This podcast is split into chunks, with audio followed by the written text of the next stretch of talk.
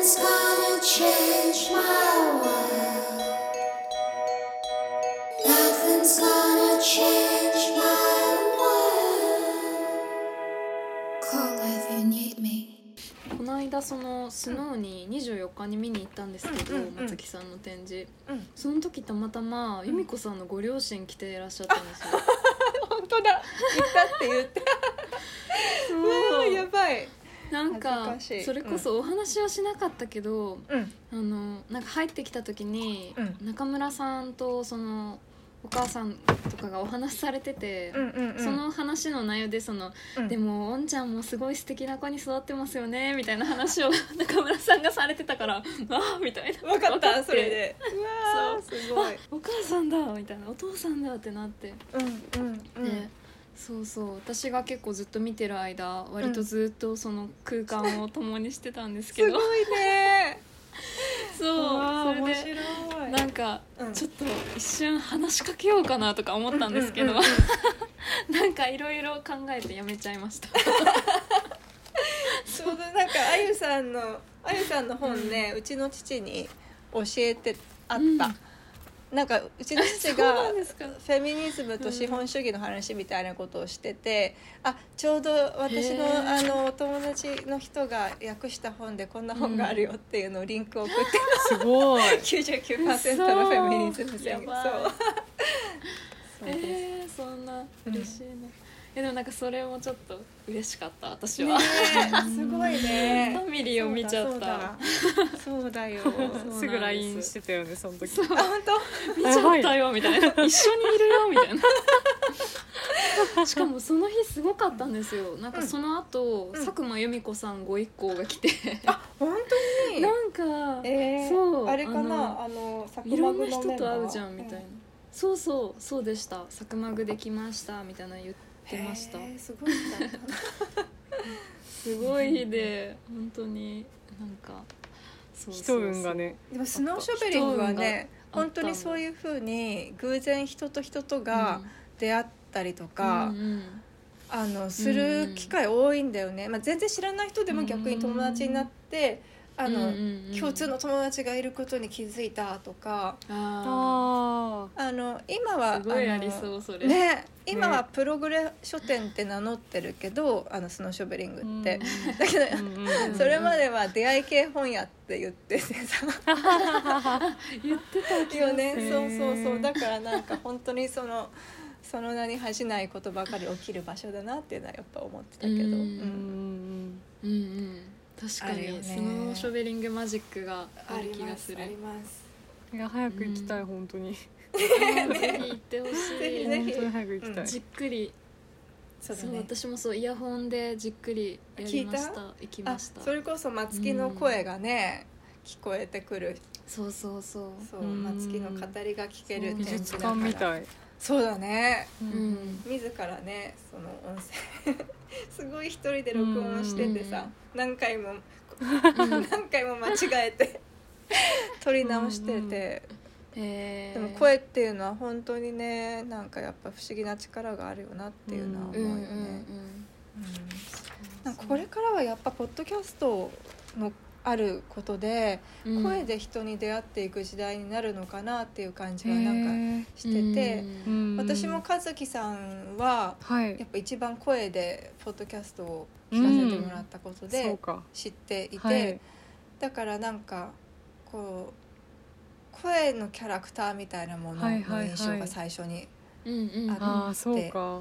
そうそう。であゆさんとはやっぱ全然違うし、うんうん。でも2人が喋ってると一つの2つの声が混じらって一つの空間作ってる。あこの2人のポッドキャストなんだっていうのがすごいわかるし、うん。ん声で出会うっていうのはなんかね。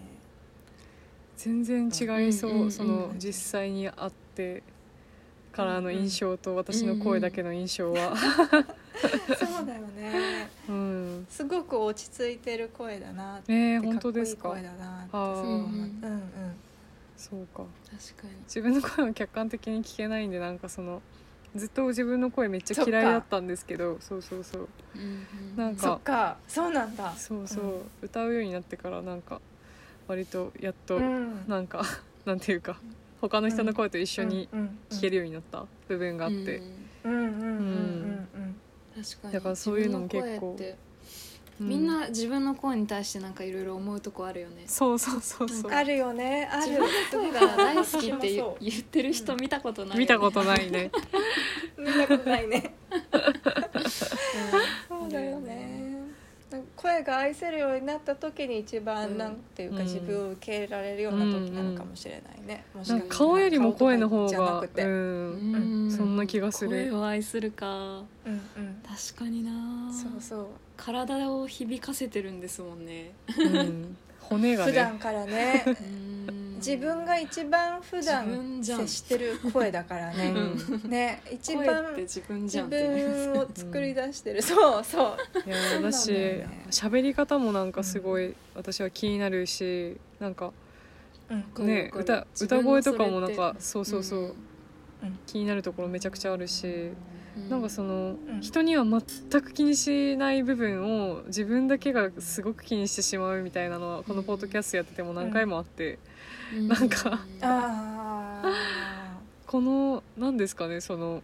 自分の声に対する厳しい自分の目は一体。うん。うん。気になる。なんかでもその声を喋り方を変えるとこう自分の人生の流れが変わるっていうのをなんか別の私のシュタイナーの先生が言ってて、はい。まさにこの言語造形っていうのがまたあって言語を造形するあの造形ってあの作るに形なんだけど、そうあなんかそういうのがあってさなんかその人たちがまさに言ってるのはこの声の出し方とか喋り方とかっていうのは歩き方ともつながってて逆に歩き方をゆっくり普段から歩くようにしてると喋り方のリズムも変わっていくとかなんかすごくね人生の流れみたいなものとも関係あるらしい。うん。でも確かに今からパッてこう例えば今喋り方変えてみたら、絶対話す内容が変わってくると思う。ちょっと、うん。なんかそのね。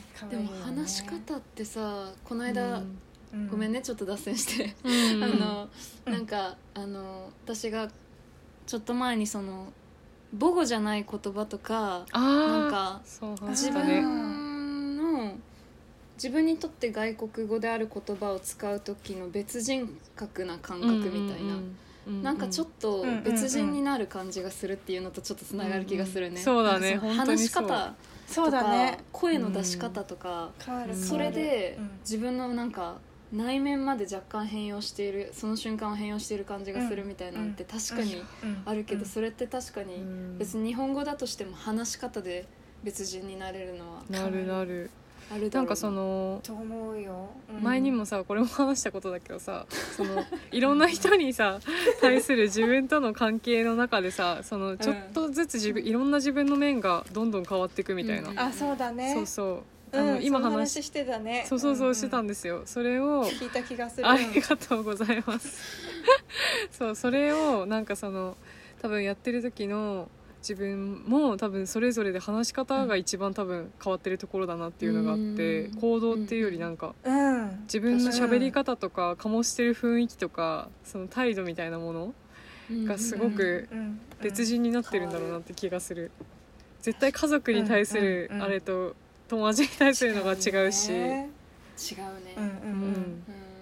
うん。うん。いやだからやっぱなんかおあの私小さい頃に、うんてか小さい頃とか2歳から大学生まで演劇みたいなことをやっててでも演劇じゃなくってね、うん本当はまあ英語教育の一環みたいなもので、うんはい。英語と日本語であの物語をやる、っていうのを本当ね2歳から大学生までだからへー。20年ぐらいやってたのへねー。そういう団体があってうんラボっていうんだけど、うんうん。でそこではお話の、C、お話が吹き込まれた CD があって、うん。なんかいろんな人たちのセリフとかナレーションがあるんだけど最初はそれを英語と日本語でかけっぱなしでうん。あの自分はその流れてる中で好きな役やってよくて、うん。まあ、木の役をやってもよくて海の流れとかもやっていいんだけど、えー。この声に合わせて自分が一緒に言ってみたりとか、うんまあ、言えなくてもそれつもりになってみるっていうのをやってで最終的にはその耳で覚えて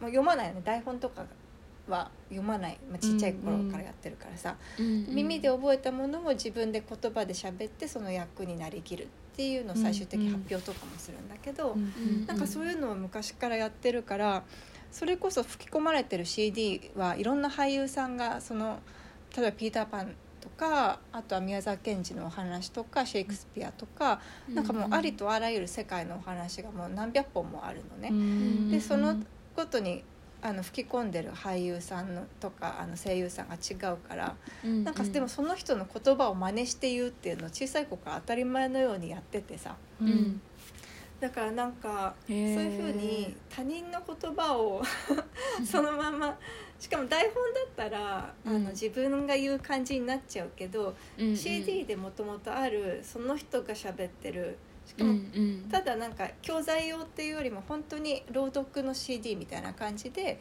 ちゃんと演技が入ってるのね、その人なりの。うんだからそれに合わせてこう英語も日本語も言うっていうのを実はじすごいちっちゃい子からずっとやってきているから、なんかこう人の言葉に合わせるとかがすごい好きでうん。当たり前のようにやってた時代があったなっていうのを今思った。ーそうするとね結局その人の言葉を通じて動く体も違ったりとか、うんなんか見た目はこのままでも自分の中にあるその自分像みたいなものが、多分その瞬間変わってるんだよね。マインドセットがありそう。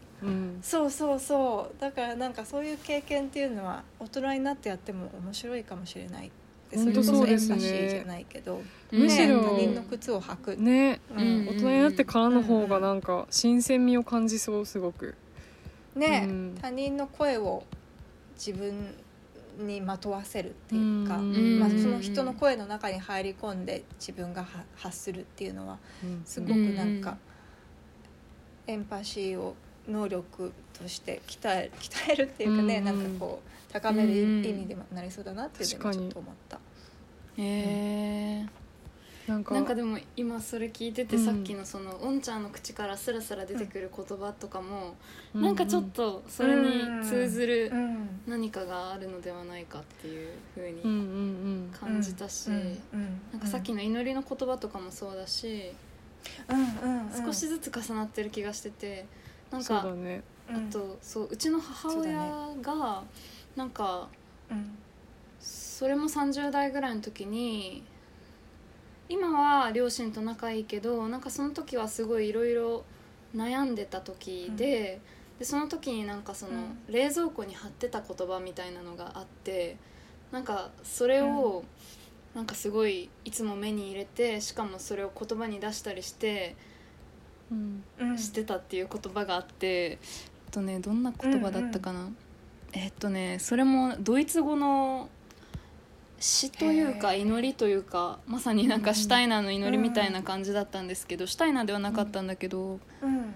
ちょっと今パッとどっかにあるかなと思ったんですけど出てこないな。そう。冷蔵庫に貼ってあったんだ。ね。そう。でなんかそれをあの、うん。まあ、それこそさっきの祈りの話じゃないけど言葉にすることで、そっちに心がついていくみたいなことを多分求めてたんだと思うんですけど、うんうんうんうんなんかそういう なんだろうさっきのフラニーとズイのそうその話がしたかったんですよ。しようとしたよね。うんそうだよねそうそう。あ、そっかそっか。まあそのなんだろうその母親の暗唱してた言葉とかおんちゃんの言葉とかそういうものから私が想起したのはうんそのフラニーとズイもそうだなってその太ったおばさんっていう存在のこととかもうん。うんそうだし、うんそれとこう同時にいろいろ思い出したのはそのカポーティ、うんうんトルマン・カポーティのうんうんなんかホリデーストーリーズみたいな短編が何個かあって。うんでそれが結構好きなんですけど、なんかクリスマスの話だったり、ちょっと反自伝的な、なんかその「僕」っていう主人公語り手がちょっとカポーティの反自伝的な要素が入ってるような短編のいくつかがあって、うんうん。なんかそれの中の「あのクリスマスの思い出」っていう短編うんに、うん。なんかまさにその太ったおばさんの話と同じ話があってそれをすごい思い出してへちょっとうん。今持ってたから皆さんに読みたい。うん。あそうそう。なんかその語り手の僕のすごく年の離れたうん。おばあちゃんなんだけどいとこっていう。年 年はもう 60の年なんだけへー。いとこっていう。そこまで離れる。どそう。そういう存在がいてでそのうんうん。人が言う言葉でなんかうん。すごくそのピュアな子供のような本当に心をそのまま持った人だからその少年と本当に常に心が通ってるんですけど、うんうんその人がうんなんかちょっと読むとうん。うん「ああ私はなんてバカなんだろう」と僕の親友がはっと息を飲んで叫ぶ。まるでオーブンにパンを入れっぱなしにしてあることを手遅れになってから思い出した女の人みたいに私がこれまでどんな風に考えていたかわかるかい？彼女は何かを発見したような口調で僕に言う。彼女はにっこりとしているが僕の顔を見て微笑んでいるのではない。僕のずっと後ろの一点を見ているのだ。私はこれまでいつもこう思っていたんだよ。神様のお姿を見るには私たちはまず病気になって死ななくちゃならない。そして神様がお見えになる時はきっとバプティスト教会の窓を見てるような感じなんだろうってね。太陽が差し込んでいる色付きガラスみたいに綺麗でさとても明るいから日が沈んできてもそれに気がつかないんだ。なんだか怖いくらいでさ。でもそれは正真正銘の大間違いだった。誓ってもいいけれどね。最後の最後に私たちははっと悟るんだよ。神様は前々から私たちの前にそのお姿を表しておられたんだということ。を物事のあるがままの姿。彼女の手はぐるりと輪を描く。雲やタコや草や骨を埋めた地面を前足で描いているクイニーなんかを残らず指し示すように。人がこれまで常に目にしてきたもの。それがまさに神様のお姿だったんだよ。私はね今日という日を目に焼き付けたまま今ここでぽっくりと死んでしまっても構わないよっていうシーンがあって。へえ本当だ。まさになんかうん。草も花も石も前足で地面を描いているそのワンちゃんクイーニーもそれが全てその中に神様を見ていたんだよすでにっていううん。ことを、うんみんな同じこと言ってるんだね。そう本当になんかファットレイディと全く同じだなって思ったし、あとなんか東大森の話のことも思い出しました、私も今思い出しました。そう。しかも多分思ってる場所う場所一緒ですよね。同じラインだと思う。一緒だと思う 同じラインを本考えてると思うなんかそあののそうだよね。うん。うん、うん。えどこだろう？私わからないかも。えっとね。でそれもまさに、私は持っね、てこよう。ちょっと待って。見て。それもまさに残るのは全てのものへのうん。愛だっていうようなところ愛だだったんですそうだよね。そそうそうだよねそこをすごく全てが読んでほしつながるいな。今のいいいい朗読だった。そう何ページか何なページだろう。みんな持ってきてみんな持ってる。すごいよね。あでも私文庫だ。ページ違うかも。あれだよね。ヨーロッパのどこかのあのすごくうん。多分。誇りっぽい午後の一日あの羊とかが見える時だっけその日光の中で思い出すんだよね。うんうんうんうん。どこだ？あわかった。えっ、とね209ページあの傷っていううん。ところ、傷。下のところには、うんそう私はかつて救いようのないロマンチストだったっていうところからだよね、んあこの行なんかあれなんか載せてましたっけ？誰か。あの由美子さんかあゆちゃんかわかんないけど。私も載せたことがある。あ本当に？うん、な 私も載せたことがある。何回も見てる。そうそうそう。なるほどなるほど。えー読んでもいい？読んでくだえーさ読んでい、ください。はちょっと長いかな。でも読んでみます。はい。い。私はかつて救いようのないロマンチストだった。私は今も救いようのないロマンチストだ。私はかつて愛こそが最も価値あるものだと信じていた。私は今も愛こそが最も価値あるものだと信じている。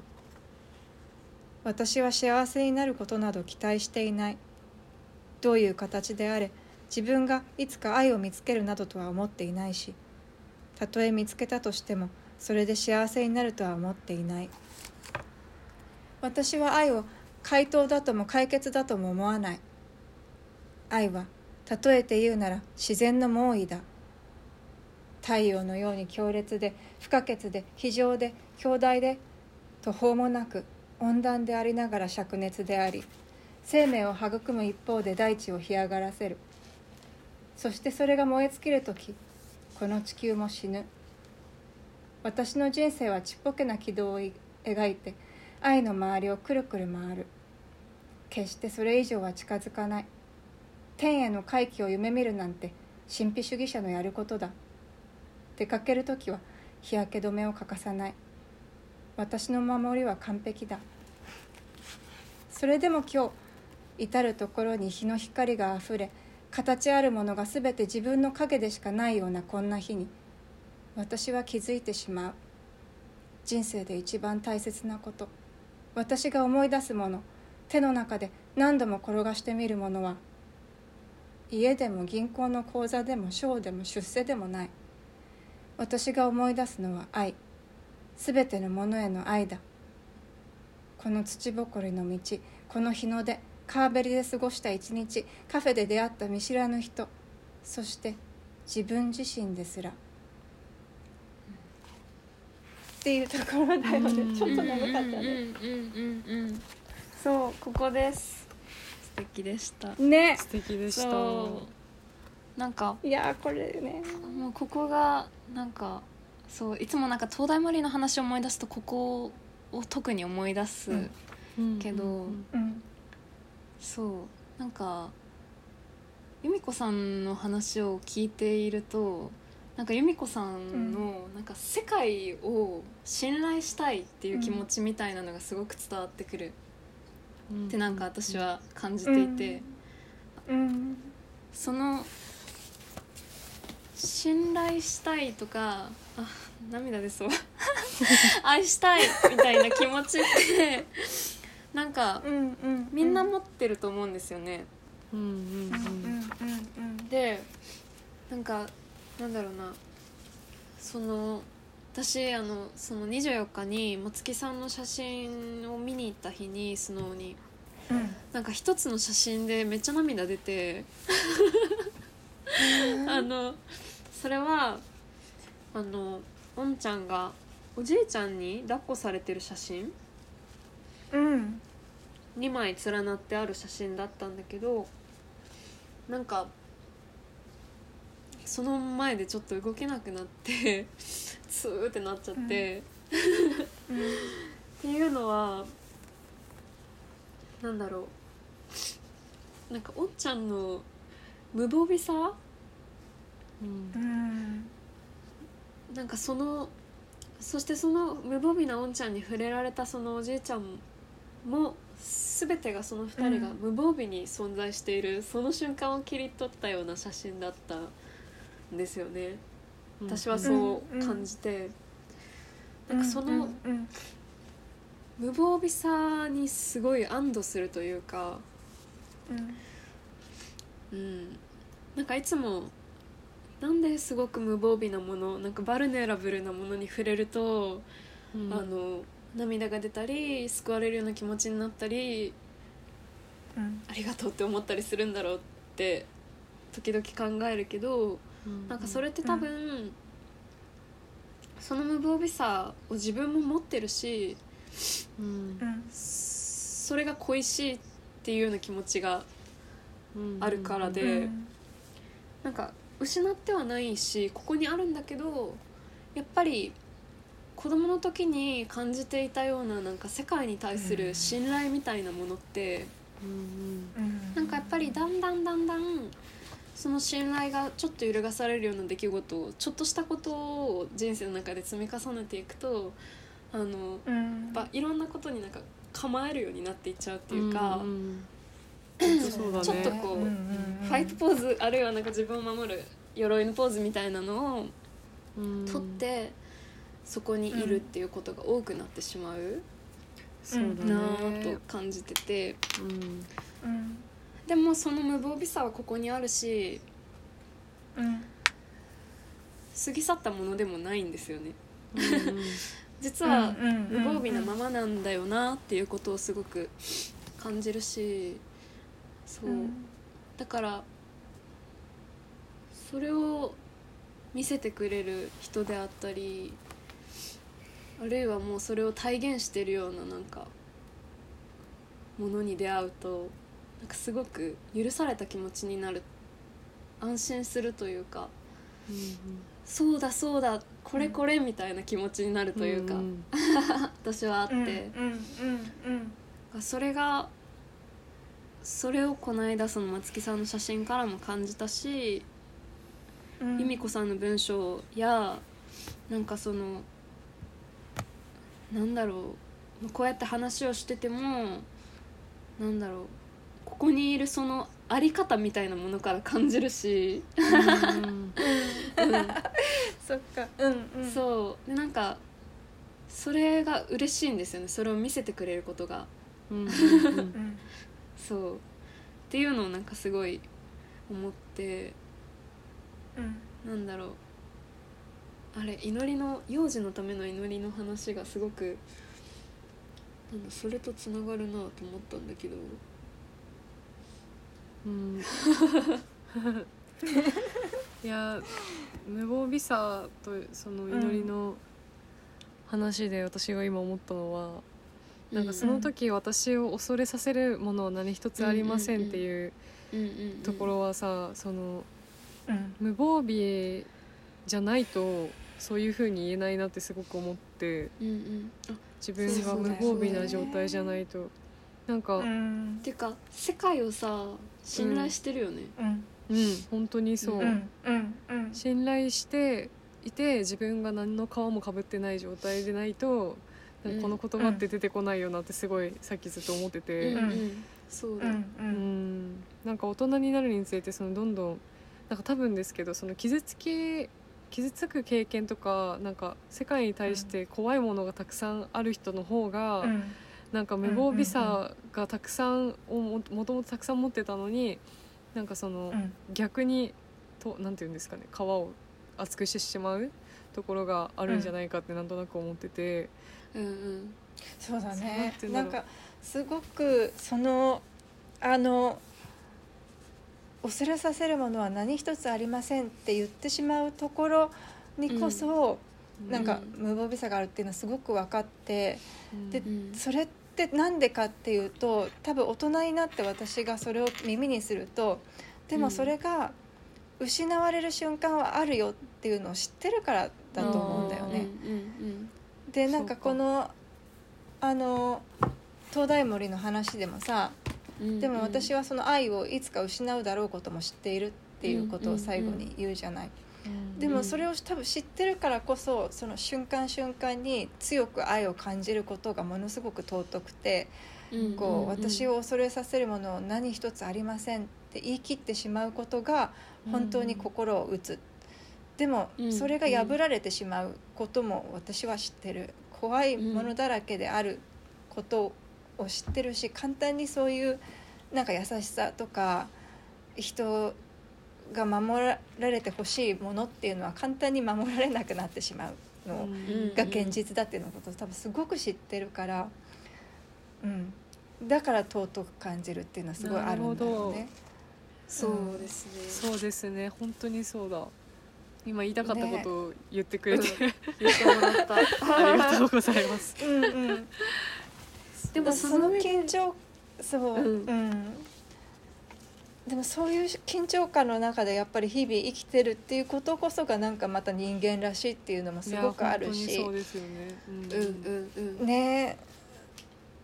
だからなんかこう見守ってくれてる誰かがいるっていうのをやっぱり信じたいっていうか自分だけじゃやっぱりこう生きていくのは本当にしんどいことだからそういうことを知ってしまってる中でもおね、恐れさせるものは何もないって言い切りたい自分も両方抱えながら生きていくっていうバランスって。だからこう人はこう天使とか神様みたいなものをやっぱり作り出したいしぜ持っていたいっていうのがそれぞれにあって。でもそれがなんかこう神様と天使っていう言い方じゃなくても例えば誰か友達が見守っててくれる人がいるっていうふうに捉えることもできるしなんか自分がダメな時に見守ってくれてる人がいて逆に別の人がこう困ってる時に私も何もできなくても見守ってるよっていう気持ちになる時もやっぱあるじゃん。なんか人と一緒にいる時って、なんか最近あの宮地直子さんっていう人のエッセイを読んでて、うんうんこれ知ってる？この本「傷を愛せるか」っていう本なんだけど。いそれは。や知らなかったけどなんかその由美子さんがストーリーに上げてたので読みたいって思ってそうました、そう マジで同じく。なんかねこの人 ねなんか精神科医の人で多分トラウマとかとの人の話と向き合っていろんな話をまあ聞いてこうカウンセリングとかもして、まあ、でも多分大学での教授をしてるから臨床の方にすごくいるのかはちょっとよく分かんないんだけどでもなんかそういうあの人の痛みとか傷とかに向き合う仕事をしてる人で。でも彼女はやっぱそういう仕事をしてる中で結局こう自分が実際に本気で助けることはできなくてやっぱ手をこまねいてしまって見守ることしかできないっていうことが常にある。っていう話をしててでも見守ることしかできなくてもそれをし続けることがすごく大大切でなんか人の役に立つっていうかなんかそういうエッセイが一番最初の出てくるんだけどね。なんかそこをすごい何もできなくてもっていうタイトルのエッセイで。何もできなくても人のことを見守ることができるっていうのをなんかみんなそういうことをお互いに思いながらそれぞれ生きてるんだなって思うと本当になんか全ての人たちの中に神様とか天使みたいなものがあってうんうなんかねすごく面白い経験を最近してあと3分しかないけどえー喋れるかな、じゃあそのいいですか？はい。喋ってほしいです。次の方がいいかな。なんか、うん。あの今シュタイナーの教員養成講座に通っていてでうん。なんか座学みたいなものもするんだけど本を読んでなんか音楽の授業を受けたりオリトミーやったりねいろんな授業をするのね。1年生が受ける授業を自分が体験してみたりとか。でもその中でうん。音楽の授業でみんなで輪になって音楽の授業なのにこう目の前の人にボールを転がすっていうのをやり続ける。のがあったのねでそれで最初は普通に「あなたに行くよ」って声はかけないんだけど目線で合図して目の前の人にボールを放ってその人がこう受け取るうんっていうのをやってたんだけど、じゃあ次は、えっと、こう受け取る人も渡す人もさっきと同じ人に目をつぶってやりましょうって言われるの。でそうするとお互いにこういつ来るかなって思ってる人とうまく投げれるか投げるっていうか転がせるかなって思ってる人たちが2人がいる中で後の周りの輪の人たちはみんな見守ってるんだよね。その子のボールがこの人に届くことをできるかなっていうのを見守ってる。で、まあ、うっかり外れちゃったらそばにいる人がこうスッと手を出してあのこの受け止めようとしてる人の手の中に転がすようにサポートしてあげる。っていうのをひたすらやり続けるっていう授業を受けてなんかそれが音楽の授業なんだよね、なぜか。ですごくそこにいろいろな示唆的なことがあるなと思ったんだけど、なんかこう見守ってる人たちって本当天使みたいだなって自分もそう人のことをじっと見守りながら人が何かをしようとして達成してるところをただこう無言で見守っていてそしてちょっと外してしまったらやっぱり手を貸したくなる。手を出して助けてあげたくなる。なんかそういう力がそれぞれみんな自然な気持ちとしてできるんだなっていうのをすごい体験した時間でそれが音楽の授業だったんですよ。えー、音楽の授業だったんだ。でもそれの理由は何でかっていうのは先生は説明しなくてそれぞれ考えてくださいって。へえそう。だからすごくね見守ることと手助けをすることっていうのもうんみんなに備わってるって思った、うんうんうんうん。うん。せずにはいられないみたいなそういう力として備わってるって思いますよね。うん。そうなんだよね、うん。うん。力だよね本当に。それって、ケアする力をみんな持ってるっていうのを本当に思う。そうだね。うん。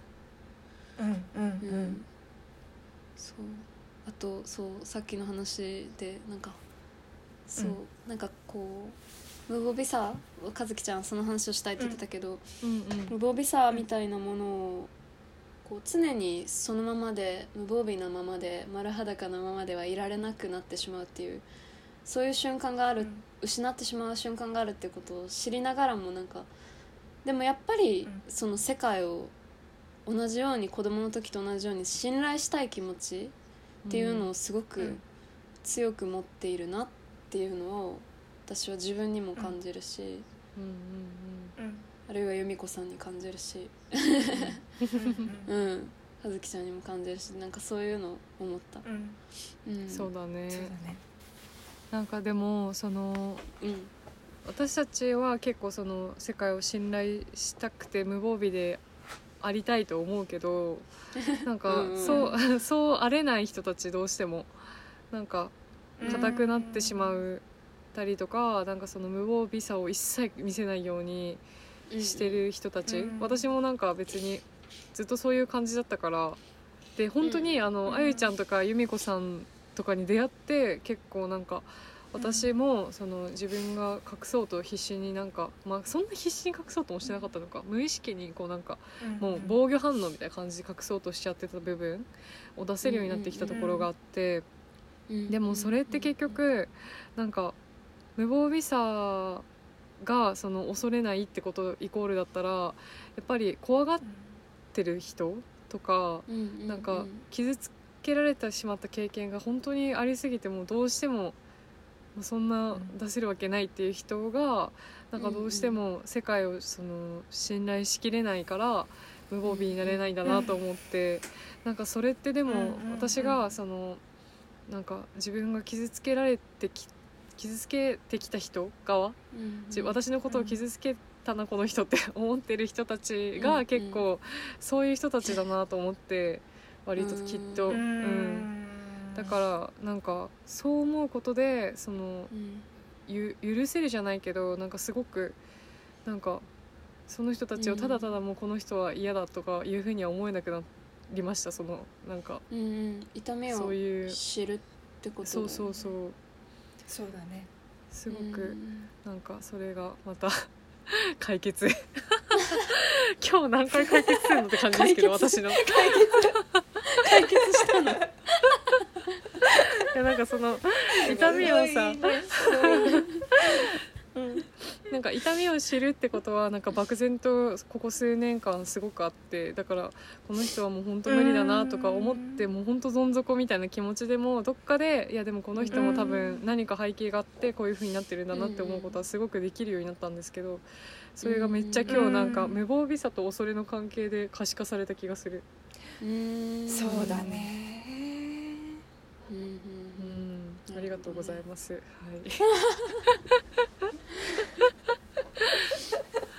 うん。いやなんか私の中で今2人のことを見ててさ考えたんだけどなんか歌う人ってものすごく歌ってる時って無防備うんじゃない？うん。さっきあゆさんがさ歌ってる時は泣いてるのに近いからっていうとうんやっぱ泣いてる人っていうのはすごくなんていうか一個隠してた仮面みたいのが外れた状態で自分の心の内をやっぱりなんかこう感情っていうもので見せてくれた人だとしたらやっぱ歌ってる人のことをちょっと想像してみると人が歌ってる時。でもちろんなんかスーパースターとかロックスターみたいにめっちゃ強いなんか歌ってることがスーパーヒーローみたいな人もいるけど、なんか「ウォー」みたいなうんウォーみたいな。でもよくよく そうよく考えてみると歌ってる人の姿っていうのはすごくやっぱりなんか儚さとか無防備さとかある意味でこうす好きっていうのかな。なんか,、傷つけられてしまう可能性みたいなのうんうんうんをすごくなんか、まあ物理的にもステージの上に上がってっていう時点でもそうなのかもしれないけどうん。すごくなんかそういうスポットの中に身を置いてそれでも何かを伝えてくれてる人っていうイメージが今なんか2人を見てて思って。うん。なんだろうね。それが何にたどり着くかがわからないんだけど。でもなんかその、うん。確かに、うんうん。そのステージに立ってとかそれその状態もそのなんていうかエクスポーズドされた状態うん。さら、された状態であそうそうだよりね、なんかそのうん歌うっていうこと自体もどこか無防備なものだって思うけどでもなんかうん。感覚としてステージに上がって歌い始めたら無敵みたいな感覚もあるんですよ、あそうそうだよね。それもわかる。なんか急に無敵になるみたいな感覚があってでもその無防備さと無敵っていうのは矛盾してなくて、うん。そうだね。イコールだね。なんか、うん。無防備だからよね。無敵なんだと思う。無敵なんだよね。だから あれだよね。私を恐れさせるものは何もありませんっていう状態にそのなれてるってことだよね。そうかもしれない、うん。本当に、うんうんうんっていうのを今思いました。解決だ。それなんかめっちゃ解決だし。解決だ。無防備ゆえに恐れるものは何もないってなってるのかもしれない。うんうんねえそこにすっごいヒントありそうな気がすうんるよね。本当にそう思いますね。子供の全能感みたいな、なんか、うんうん。ね。なんかそういう感じがある気がする本当に。それこそ言葉がさ世界を分けるってなんかソシュールのさ言語学とかでうん。まさに言われて、言葉を言うことで机とあの本の違いがここのテーブルの上にあるもの。これは本でこれはペンでこれは iPhone でっていうのを、うん。言葉を知らなかったらこれが混然一体として見えてさ、ん。この机がちょっとデコボコしてるこの一つの物体としてしか見えないんだけど、言葉があるから初めてそれも事物がこう解像度を持ってバンと浮き上がってきて、あこれとこれは違うものなんだって思えるけどさ、言葉以前の状態っていうのはまさに子どものね言葉を覚える以前の赤ちゃんの状態、うんって考えるとやっぱ歌うっていうのはその状態のところに。ね、赤ちゃんのバブバブとかと同じような感じがするってさっき言ってたけど、うなんかそこに至るんだろうなっていうのは感じるよね。うん。うん。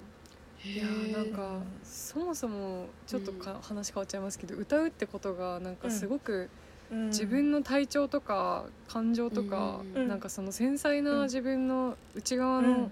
こととリンクしすぎてて、まあそうじゃない人もいるのかもしれないけど、はあそうなんだ。なんかそうなんですよね。なんかすごくうん。どんなにこう万全だと思ってても自分の中に何かしらのなんかちょっとの不安要素とかがあったりするとやっぱそれが歌に出てる気がしたりとか、うん。実際出てたりとかもするし、うん。なんかそういうことを考えるとなんか歌うこと のなんかなんていうかすごく、うん、繊細さじゃないけどなんか、ううん。ん本当それ本当に無防備って言葉になりますね、うん。これ。歌うことの無防備さに、そうだねうんなんかハッとさせられますね、うんめちゃめちゃ、うんうん。だから多分私本当に歌を歌う人に憧れてでも私はねうん。自分の中で歌を歌えないっていう 何か刷り込みみたいなものがあって。そう。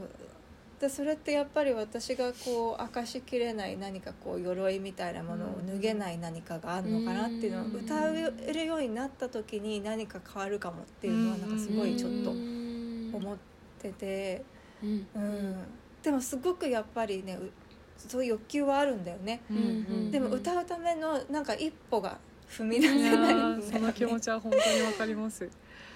あ本当に？本当にわかります。へあーそうのなんだ。なんか初めてそう。うん。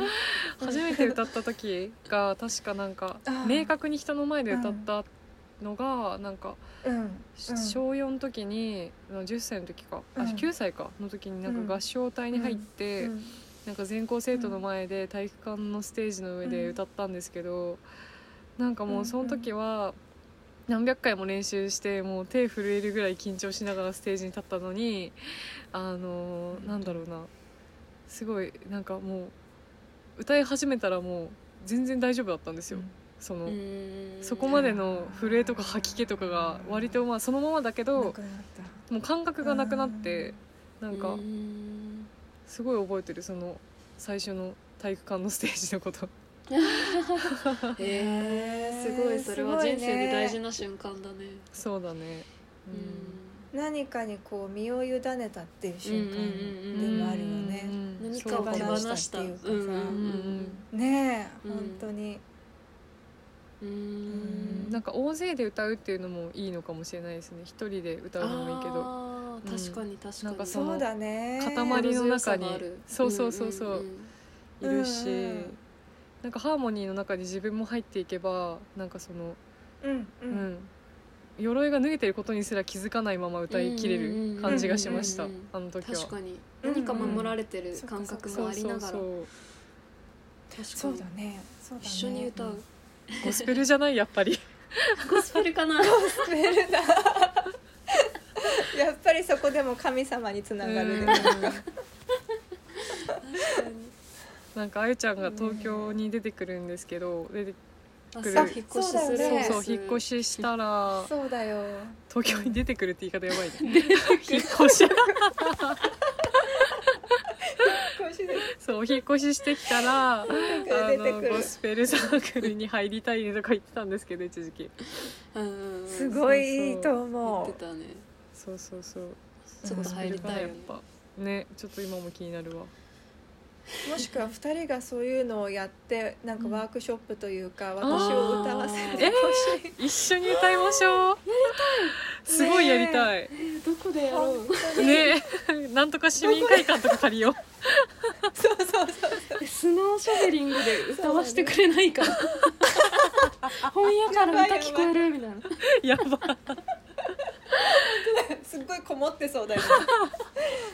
本本に全部吸収されて。あでもいいかも。防音装置として本が働いてくれて 君に迷惑がかからない、働くそうだよ。でもなんかそうそうあの押田彩さんがライブをやってくれたことがあってさ、うん。ちょうど私のるんだ。展示の時あそうなんですね。そうそうそう。うん。そうなんだよ。で私がちょっとポエトリーリーディングさせてもらったりとか、でバイオリンを弾く子がバイオリン弾いたりとかそういう会があったからいいなね。じゃあ本当にできますね。きっとへ頼めば、ーいいな、うん。そういう本当に歌うっていう行為をやっぱりうんねポエトリーリーディングもねまた独特なんだよね。う、んうんやっぱり声に出すっていうことのすごいパワーっていうのねさっきあゆさんが、うんそこにたとえ思いが乗ってたとし、乗ってなかったとしても最初に声を出すことでその声自体がどっか連れてってくれるっていうか、それはすごいある気がするからうんうんうん。やりたい。やりたい。ねねやりたい本当ににちょっと考えよう。うん。考えよう。そう。あと今日由美子さんのその訳したさアンチレイシストなの話もしたかったのよね。そうだね。すごい。そう。私たち。すごいロングランになってる。ね持ってる。あ、ありがとうございます。わ、素晴らしい。だらなんーんなんか外に持ち歩く時カバー外しちゃうからカバーしてないんですけど。あ私。私もあるよ。あるよ。私スノーで買ってその松木さんの展示見に行った日に買ったんですけど、うんうんうん。そうそう。なんかでもこの間一昨日ぐらい、あれ？昨日、うん。なんかスノーでうん。あれしてましたよね、ブックトークじゃないけど、あーね。あ、一昨日一昨日読書会。あ読書クラブ。読書会。うんめっちゃそれ気になってたというか東京にいたらすごく行きたかったんですけど、ねどんなお話があったのよかめっちゃ気になる、うんうんなんか覚え 覚えてないぐらいすっごいいろんな話をしした気がする。でもやっぱりやっぱりなんかほんと一人の子がインスタグラムにも書いたけどあのフリースタイルラップをやってたっていう大うんうんうんうん学学生の男の子がいてなんか彼がやっぱりなんかこうみんなで輪になってたとえそれが読書会でこういう内容のテーマがあるものだったとしてもうんうん。こう自分の意見とかその時に思ったことをこう輪の中に出すっていう行為ってすごい、あのサイファーみたいで面白かったっていうことを言ってて、うんで誰かが何か言ったらそれに応答する形でどんどんその輪の中に何かが積み上がっていく。うん。っていうのはなんかすごくたとえその問題に対してさまだ本当知識が浅かったりとか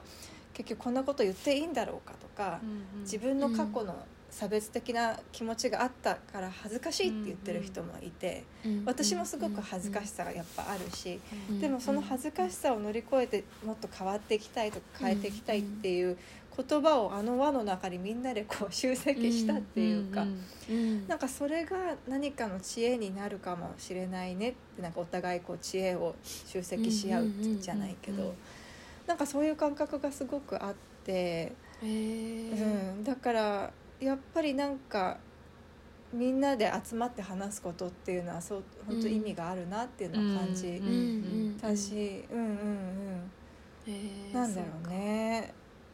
そう。だからなんかその具体的な一つ一つが何っていうのは今パッと言えないんだけど。なんか私その、うん。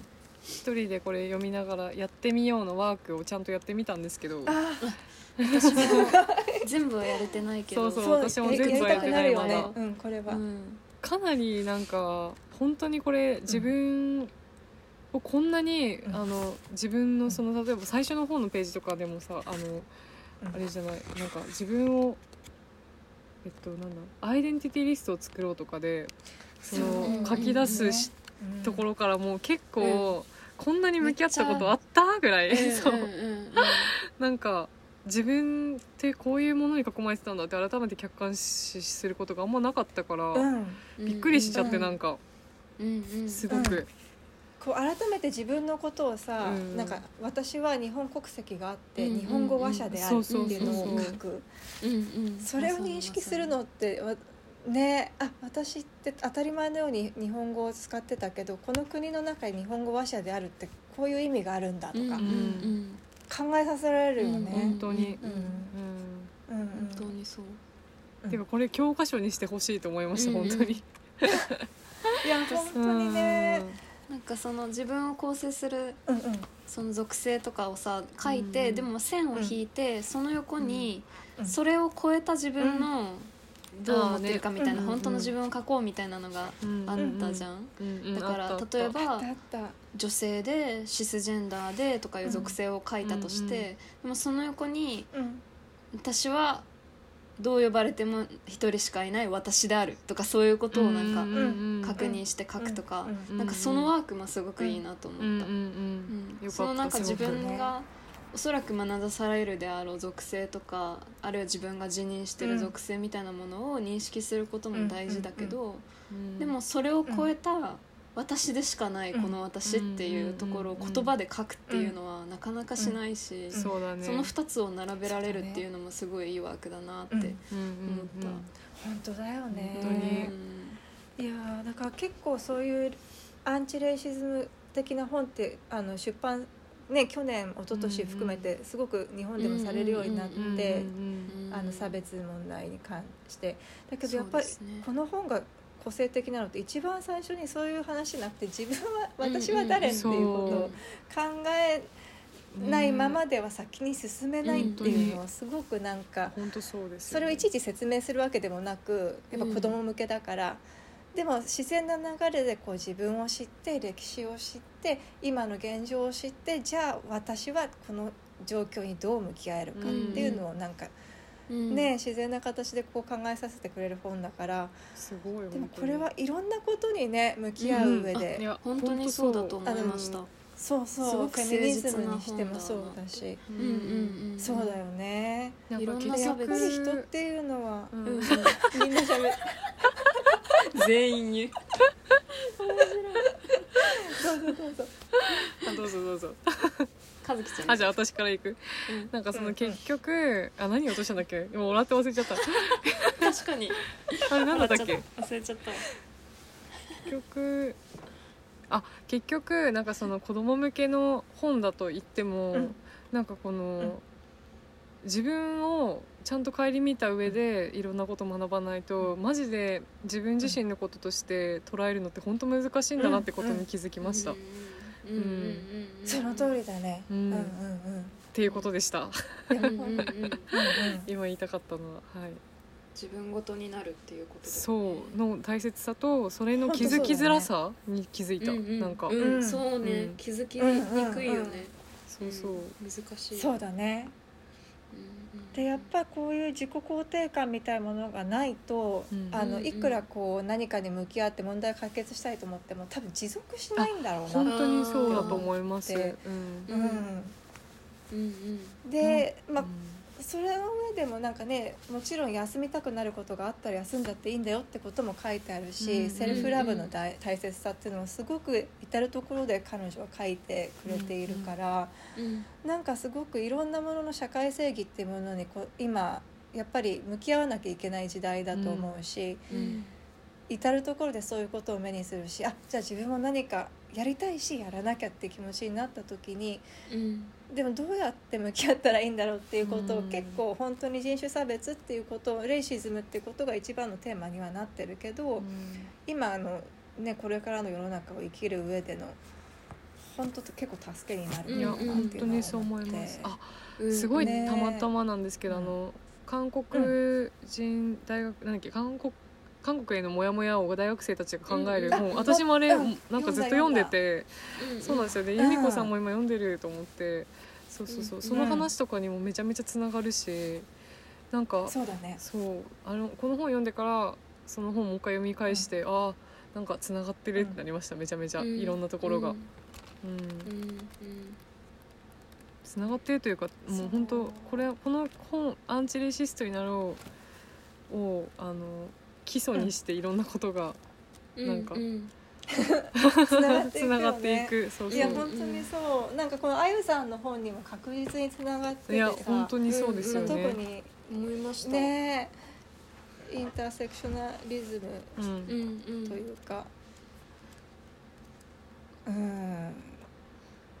いやだから全部今みんなのこう知知恵が集積してうん いってそうね それこそこの大きいプールの中にねううん。んあってこのポッドキャストも絶対そうだと思うしーなってればいい二人が。ずっとですが、続けてることで。うん。なんかその99%を9%のためのフェミニズム宣言を訳した時にもすごくうん。学びだったし、うん。あとこの由美子さんが訳されたねアンチレイシストになろう人種差別をしないさせないための20のレッスン。読んだ時にもなんか改めて思ったのはあの翻訳する中で自分が知らなかった言葉を知ることってあるじゃないですか。あるね。ねあるある。でなんかその言葉を正しく使うっていうことがどれだけ重要なのかっていうのをなんか99%の中で訳す中ですごく学んでで正しく使うっていうのはあの例えばなんだろう「racialized」とか人種化されたっはていう言葉とか、はいはいはあとはあのなんか「enslavement」奴隷化あとか、うん。あの、うん。あるいはそこの99%とかの本の中ではないけど、うん。なんか他の本で「小さくされた人たち」っていう言葉を読んだ時にそうとかあとは「うん。マージナライズ」とか、あマジなんかそういうふうに小さくされたうんうんうん終焉化された人種化されたうんうん奴隷化されたうんうんみたいな言葉の正確さうん。ですごくそれを知ることってすごく大事。うん。例えば racialized って言葉人種化されたっていう言葉そのが明らかにするのって人種っていう概念がそもそもあった自然なものではなくて、社会とか、まあ、誰かによってこう人為的にやっぱ作られたものであるっていうことを明らかにするよね、うん人種化されたっていう言葉。そもそもそのカテゴリーは自然なものではなかったんだっていうことをうん分からせてくれる、あとはなんか、ういろんな文献の中で奴隷がみたいな主語で語っちゃったらその奴隷っていう人たちをなんかねもともといたみたいになっちゃうもんね。そう元々奴隷だったように語ってしまうことになるけど、そうじゃなくて奴隷化された人々っていう、うん。そういう正しい言葉の使い方をすることが何を明るみに出すかそのことがどれだけ重要かっていうのをなんかすごく私も翻訳をしながら学んだことの一つだったんですようんうんうんね。でそう。でなんかこのあのアンチレイシストになろうの中で思って結構すっきりしたというか、うんうんアイオープニングな感じに感じたのはうんうん逆人種差別は存在しないっていうあところで、ーうん。なんかそれってなんかこれってこう、うん。会話のもやポイントうん。でよくある気がしてて、うん。うんっていうのはこう、まあ、人種差別もそうだけどなんかさその差別とかさ抑圧の形があってうん。で、フェミニズズムにしてもそうで、うん。差別されてる側がさ、差別してる側を批判した時にうん。うん。返ってくる逆差別だっていう反射、うん。うん。なんかそれはそれで向こうの防衛反応としてのなんか反射の言葉みたいな、うんうん。まあ男性差別だってあ、うんそうそうそう、言う。んだよねうんうん。わかりやすく言うフェミニズムで言ったら逆切れだね。そうですようん。うんうんうん。なんかそういうやり取りに出会ったらもやってするじゃん。うんする。う んで反論できるはずそれって間違ってるって思うんだけどなんか言葉が見つかんないっていう状況ってすごいあるじゃん、うん。もやで終わっちゃうみたいな、うん。なんか何も言えないで終わっちゃうみたいな、うん。でもなんかそのレイシズムに関して言えばさこの美子さんが訳した本の中ではっきりとさ、うん。逆差別は存在しないって書かれてたうんうん。ねそれはなぜならそのレイシズムっていうのはあの、うん。個人の抱く偏見とか持ってる固定観念とかと、権力の乱用がセットになったものだから。うん。うんだよって書かれてて、そう。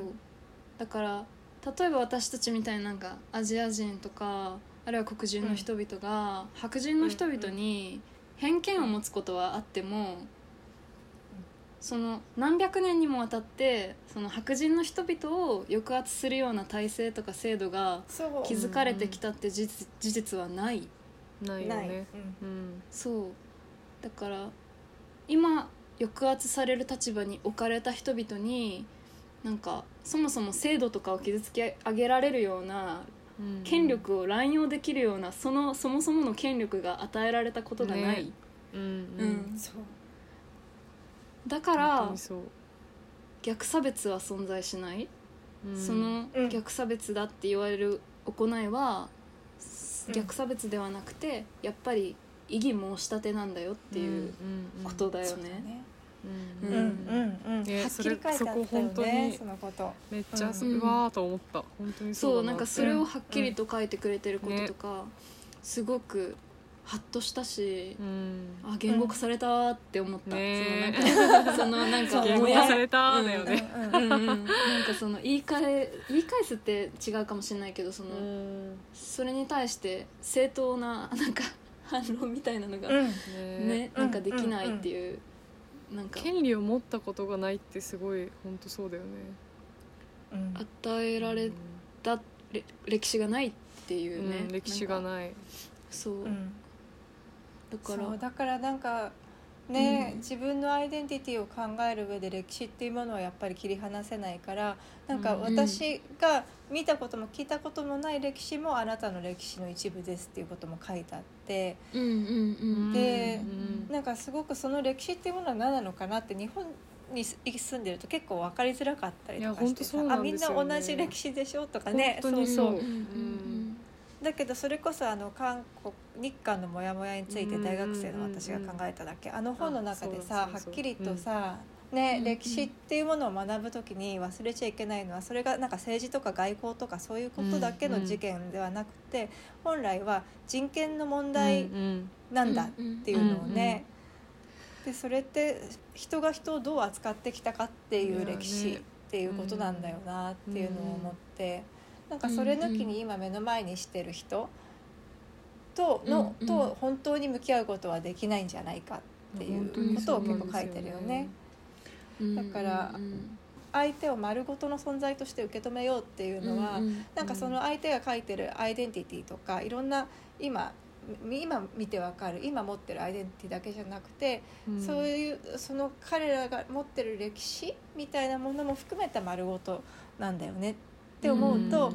今のうん。日韓のモヤモヤっていうのは本当に私たちが考えなきゃいけないこといっぱいあるなっていうのを思うんだよね。うん本当にうんあの冒頭でその人権の問題です。これはっていうふうにちゃんと言ってからその話が始まるじゃないですか、でも、うん。もうちょっと恥ずかしながら私は全然そのあの大学生たちと同じ立場というか全然知らないところからその本を読み始めたので、あれをファーストステップとして、そうもう心が痛すぎて人権うん。の話だとあの認識しなきゃいけなかったことだったんだと思ってすごくなんか、ううんん反省したというかなんというかうん。すごいうん。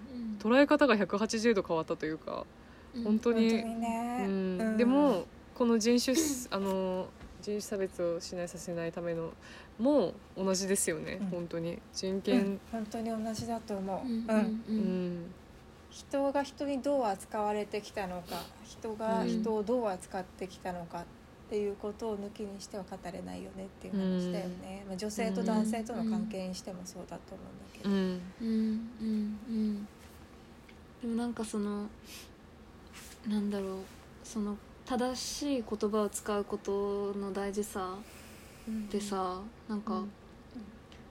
あの逆差別じゃん？っていうこととかもさなんかその言葉遊びみたいな感じじゃない、うんうんなんかでもそそううだね。いう言葉のなんかあれですり替えが行われちゃうわけじゃん、そのうん。コアな部分の話のすり替えが。うん。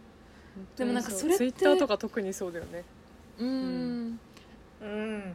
だから注目ポイントを移したりさ、あのうん。あれは視線の方向を、まあ、変えることでなんかもともとさ問題とされてきた事実とかすでに起こったこととかうん。すで、にある抑圧みたいなものさなかったことにするっていうようなさ、そのうん。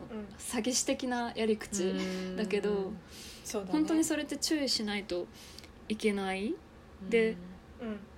なんか誰かのそういうすり替えにも気づかないといけないと思うけど、うん。なんか自分もそういう言葉のなんだろう曖昧さの中でそれに加担しちゃってないかとか、うん。うん。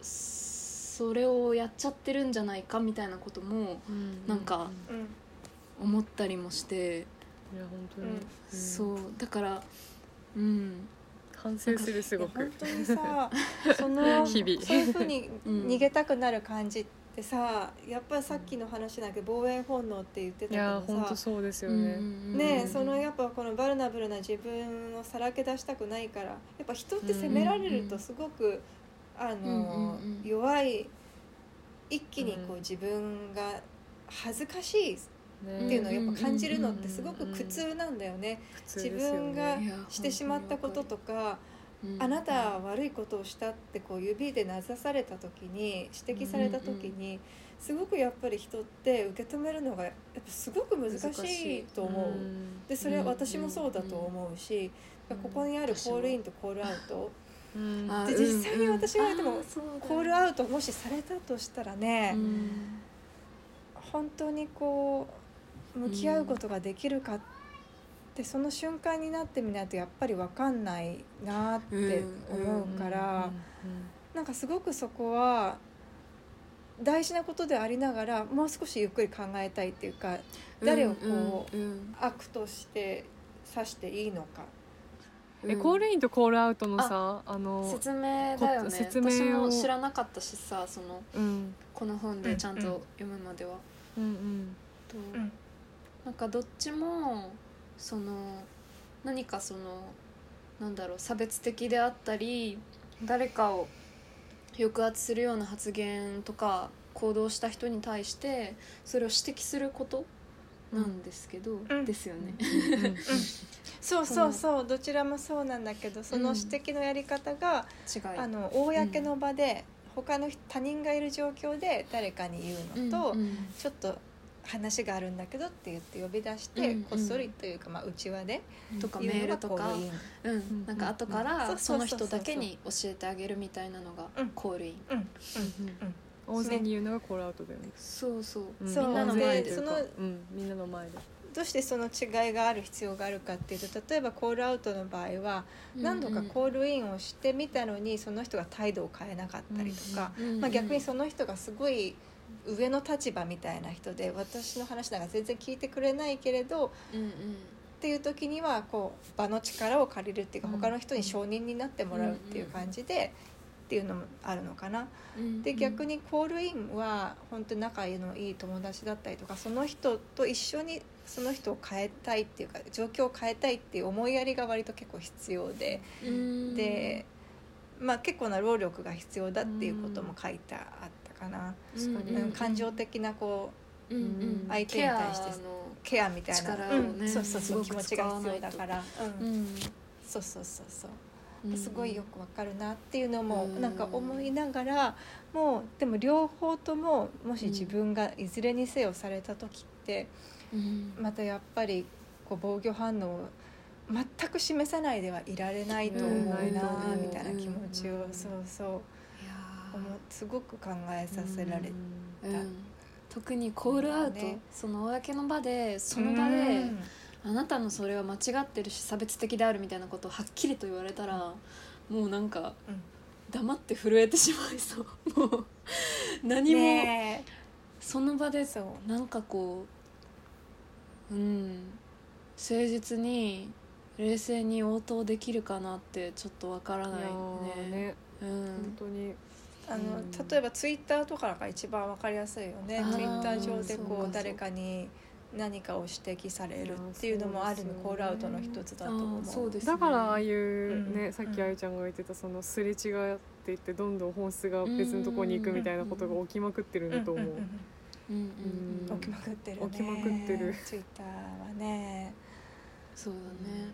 そうねだからすごくなんかこういうことを考えたりしてるとなんかもうすでに自分が結構スピリチュアリズムというかなんかこう神様の話とかさっきのさ誰の中にでも神様を見るっていう話だけど、そういうことばっかり考えて生きている部分もあるから、うん。なんかこうもうそういうとこを全部すっ飛ばして「いやでもね本当は人間ってね」とかうん「でもね本当本来の人の姿はね」そこに大きなジャンプをこうううっかりしたくなってしまう自分がやっぱりいて本当の悪人なんていないよねとか間違えた人だっていろいろあるよねみたいな簡単なこうんな簡単なっても言いたくないんだけどうん私が本当に世界に望んでるこう姿みたいなものにうんやっぱジャンプしたくなってしまう。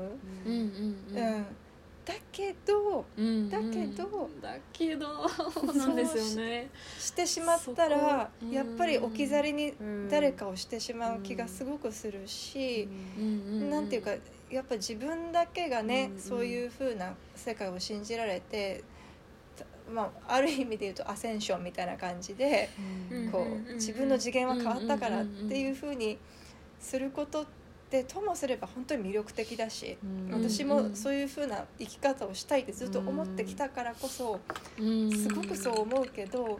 でも今こういう本に出会って訳すことになって向き合ってっていうことをなったってことはやっぱりそ本当に何て言うのかなこういうことを一つ一つやっぱ考えて人と向き合って話してってすごく大変なことだし自分が傷つくかもしれないし恥ずかしいかもしれないし逆に誰かを傷つけるかもしれないけどなんかすごくやっぱり向き合わなくてはなんかなんていうのかな宮沢賢治じゃないけど、あの世界全体の幸福がうんうんうんないままでは個人の幸福はないってすごい彼が言い切っていることをやっぱすごい思い出すんだよね。ねなんかその両方をすごく感じてうんうんうん生きてる。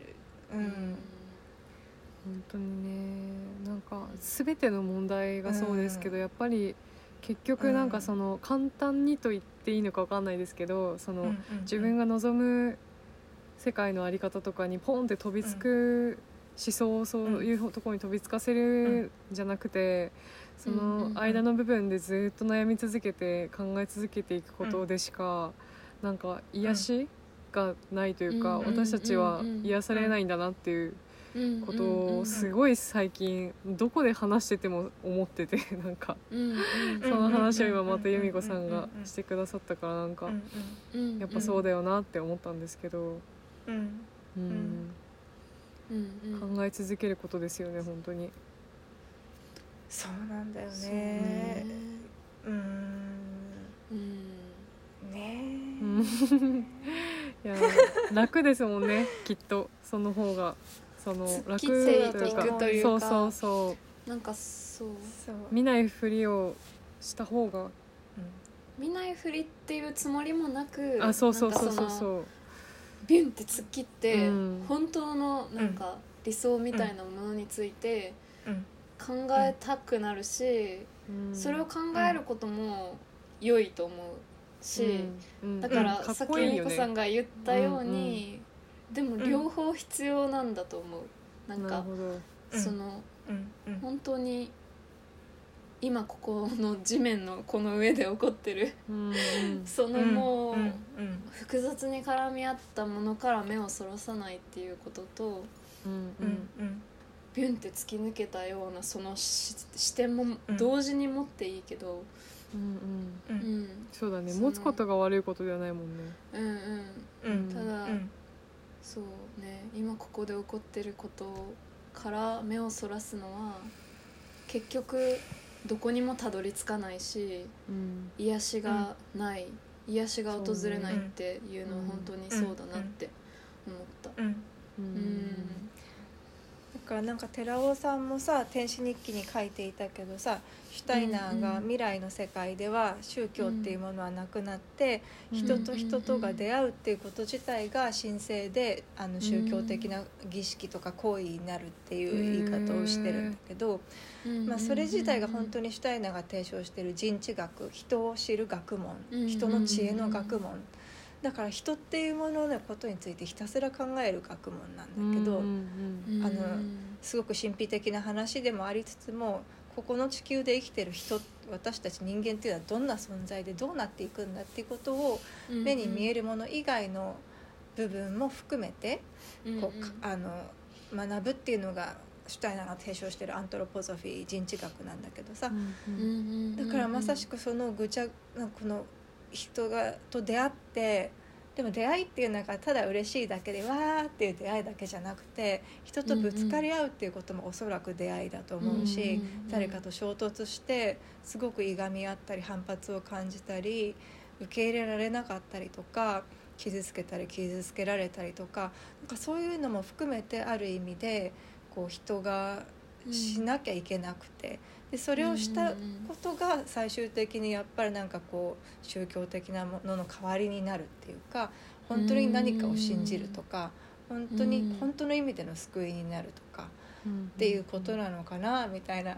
だからねシュタイナーのことを本当スピってるっていう感じで言うこともできちゃうかもしれないけど、うん実際のところは本当に人間が人間であることっていうことを、と向き合うっていうことな気が私はしていてね。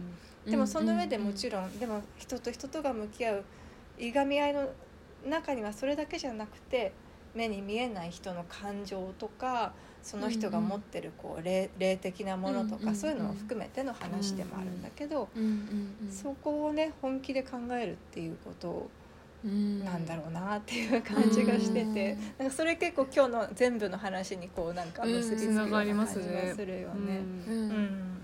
へえ私もシュタイナーの本をうん。もっと読んでみようと思ってねいます。思った。うん。うん。ね。なんかね。すごく多分うん。今読みたい何かがあると思う。ん。う。うん。そう。うん。あと本当この2人にはねこの音楽の本質、うんうんうん。うん人間の買いますそれ。体験はうん。そう結構なんかいろんなこうオクターブがな、うん。それぞれのオクターブに意味があって人にどういう、あのものを与えるかとか、なんかあのペンタトニックとククインタトニックだっけ？ペンタトニックと、うんうん。あれなな7つの音？はど何が違うのかとかそういう,、うんうんうんうん。本当に音楽的な話とかもしてるから多分面白いんじゃないかなと思う。メロディーとメロディーとハーモニーのこことについてとかも書いてるから。へ気になる。そうそれと魂の関係とかうん。ねすごいいい気がする、ー天使学？なんか天使と人間かな？なんかその、あるあるあるね。それも読みたいうんんですよね、これね。これもあそう。それでだ、うそうん天使とへ人間もあるしね悪魔の話もあるんだよね。え 悪魔もあるんだ。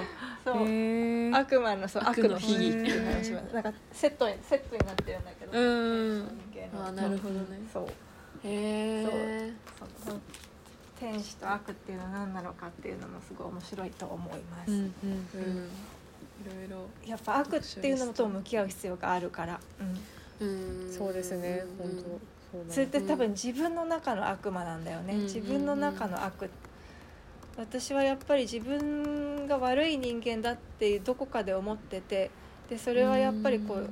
差別の問題を考える上でも拭えない何かが自分の中にやっぱりあってうんでそういうものをなんか向き合わない限りなんかやっぱりね自分の中の神性もそうだけど自分の中の悪魔性みたいなものもうん。向き合わない限りなんか許し許してあげられない限りなんか先に進めない気がすごいして、うんうんうんうんうんうんそうしないと他の人の悪というものともうん向き合えないっていうか、うんうんうんうんうんうんからね正義って何なのかなとかも考えるし、うんうんうんうんいやー正義って何なんですかね、うん。本当に。うん、話が長くなってしまうけど でもそのオープンクエスチョンで終わるのもすごいいい気がする、うんうん。うん。そうね。じゃあすごくたくさん話しましたけどそろそろですかね、本当に。そうね本当にねもう秒でした本当に。すごいね。こんなにいろんなことこのをを40分で区切られるやつが一瞬でピュンピュンピュンってうんきた、ね。ねえ本当だね。うんいやでも由美子さんと初めて喋ったのに、こんなになんか普段のテンション感で喋れると うんなんかすごく嬉しいですそれが。うんうんうん。本当だね、うん。そうね。楽しかった。本当に楽しかったです。当たり前のように話してた、うんね当たり前のように話してた。本当にそう。全然こう、うん。何かこうなんか自然自然だったけど、ね。でもすごい私にとってすごい嬉しいことだったなって。改めて思ったよね。私私もそうだよ。自然だったけど、ううん。ん。そうだわ。いやなんか本当に嬉しかった。うん。私本当になんかそのおそらく78年前に由美子さんの言葉に出会ってからなんかその心を動かされた瞬間がすごくたくさんたくさんあったのはなんか由美子さんがそれを多分考えて書いたタイミングと私がそれを考えて書いたり話したりしてるタイミングは違うけどでもうん本当に同じこと考えてるって思わせてもらうことがたくさんあったからなんですよね。そう。うん。なんかそれを私のタイミングでうん。出会うべきタイミングでその由美子さんのなんかその奇跡みたいなものに出会ってでその時の自分にめちゃくちゃこう共鳴する何かをそこに見出させてもらったみたいなことをすごく繰り返してきたからなんかそうそう本当になんかすごく大事にしてる由美子さん由美子さんが書いた言葉で大事にしてるものがいっぱいあるし、うんうん。本当になんかなんかすごくなんか私にとって由美子さんって 何なんだろうみたいな。もうなんかすごいそう。大事な存在なんですよね、そんなそう。ん。な、大事なんです。すごい嬉しいな。大事って言ってもらえるってすごい嬉しいね、いや私もなんかそのこんなあゆちゃんの後に言うのちょっとおこがましい気持ちにはなっちゃうんですけど。どんな？おこがましいというかなんかもう恥ずかしいんですけど。でも本当あゆちゃんに教えていただいてからもうすごい本当あの大事っていうことが本当なんかぴったりくる感じで、すごくなんか あのうまく言えないですけど。大事だよあねそうだね。自分がこうあっていいんだなみたいなのをすごい肯定された感じがしました。本当に。うんうん本当に感謝です。ありがとうございます。そんな人と喋れてるのすごいな。はい。本当に いや本当にこちらこそだし、なんていうかそのバルナブルな私でいられるのもそういうふうに言ってくれたり読んでくれたりする人がいるからだし、うんすごくやっぱり自分が傷つくのがいつも本当は怖くって、うん。てかまあ普通に傷つ、うん。本当にしょうもないことで傷ついてさ生きてってさわ、かります。なんか、私なんてって本当に常に言いたくなるぐらいだから、うん。みんなにそんなこと言ってもらうこと自体がなんかこうみんなに「間違ってるよみんな」って言いたくなるぐらい 私は本当に、なんていうのかな本当に。うん。っていう言っちゃうんだけど、うんみんながそうやって大事にしてくれるから、大事にしてもらった自分を大事にしようって思えて。また戻すことができる交換してる、感じがすごくする。うん。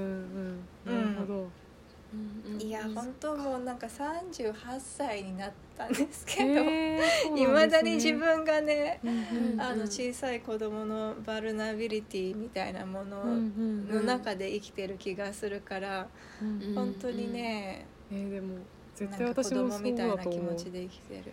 ううんん。うん。なんか逆になんかその年齢を重ねてたところで由美子さんがそういう風に会ってくれることが私たちにとってはめちゃめちゃ救いというか。めっちゃ心強いんだようね。うん。そうそう、なんか。いやーそうだね、ううんん。うん、こんな風だけど生きてこれたよっていうことがなんか そんなみんな。に それを少しでもなんか長続きできたらいいなっていつも思ってる。うん。うん。一年一年。うんなので、うん今日もまた寿命がいっぱい伸びた感じがします